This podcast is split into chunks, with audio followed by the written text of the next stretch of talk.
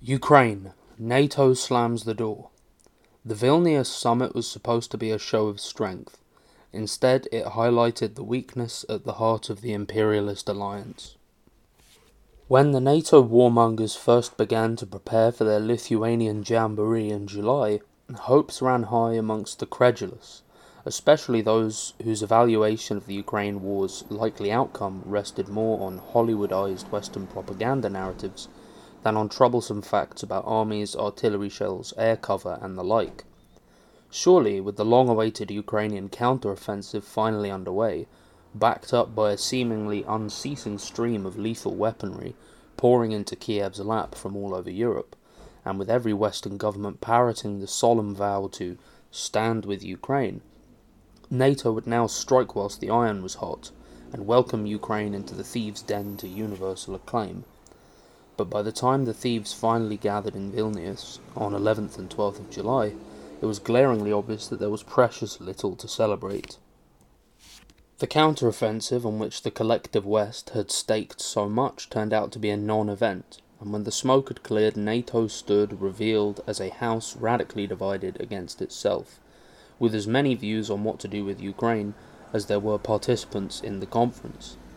This uncertainty in direction for the alliance was reflected in its difficulty choosing a new leadership that can speak with a united voice. Failing to pick a new frontman, or, even better, front woman.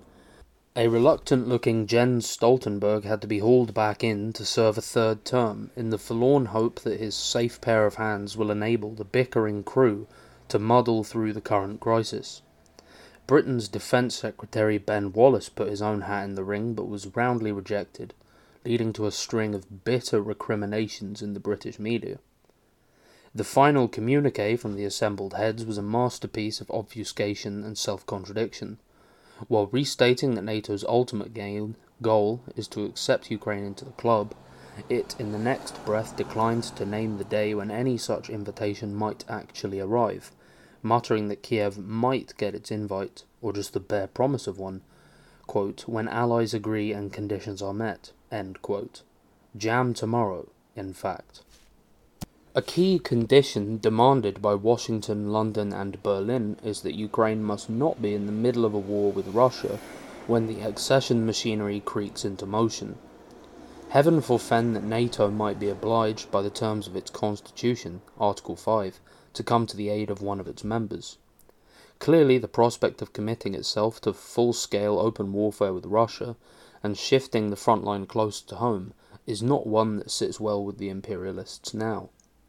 In short, NATO will be happy to honour the promises it made to Ukraine back in 2008, just so long as they do not relate to the actual war unfolding now, a war promoted, armed, and bankrolled by NATO by all means, go ahead and prevail against Russia if you can, but if you cannot, don't come knocking at NATO's door and waving Article 5.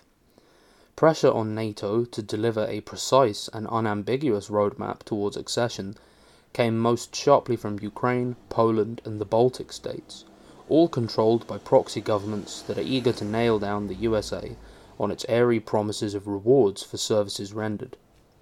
Meanwhile, neither Washington nor Berlin are keen to become directly bogged down in a war they cannot win, although they are happy to keep throwing disposable East Europeans into the trenches in the hopes that something might come along to rescue the whole endeavour if they can just keep the conflict going for long enough.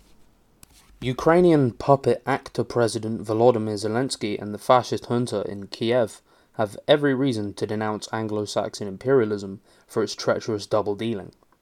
The USA and Britain egged on the Maidan fascists, supported the pogroms in the Donbass, encouraged Kiev to tear up the Minsk Accords, actively dissuaded Zelensky from finding an early resolution to the conflict, and throughout it all continued to pour weapons into the Ukraine. It did all this, and then NATO turned around at the Vilnius conference and told Zelensky effectively, Sorry, you can't join NATO because we notice you are in the middle of a war.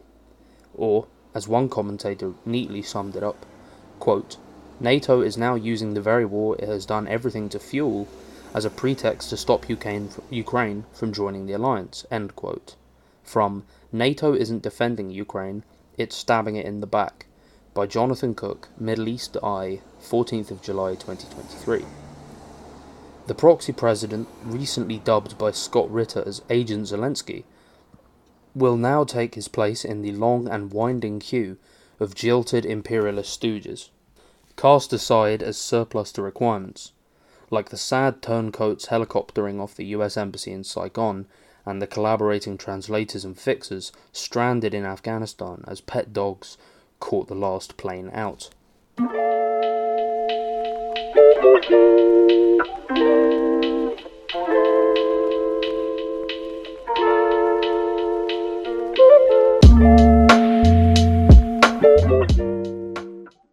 Thanks for listening to Proletarian Radio.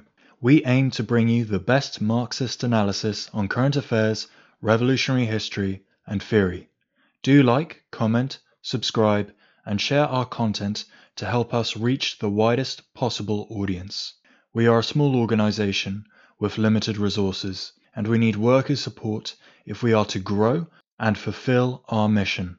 If you are able to make a one off or regular donation, no matter how small, please visit our website at thecommunists.org and register as a supporter.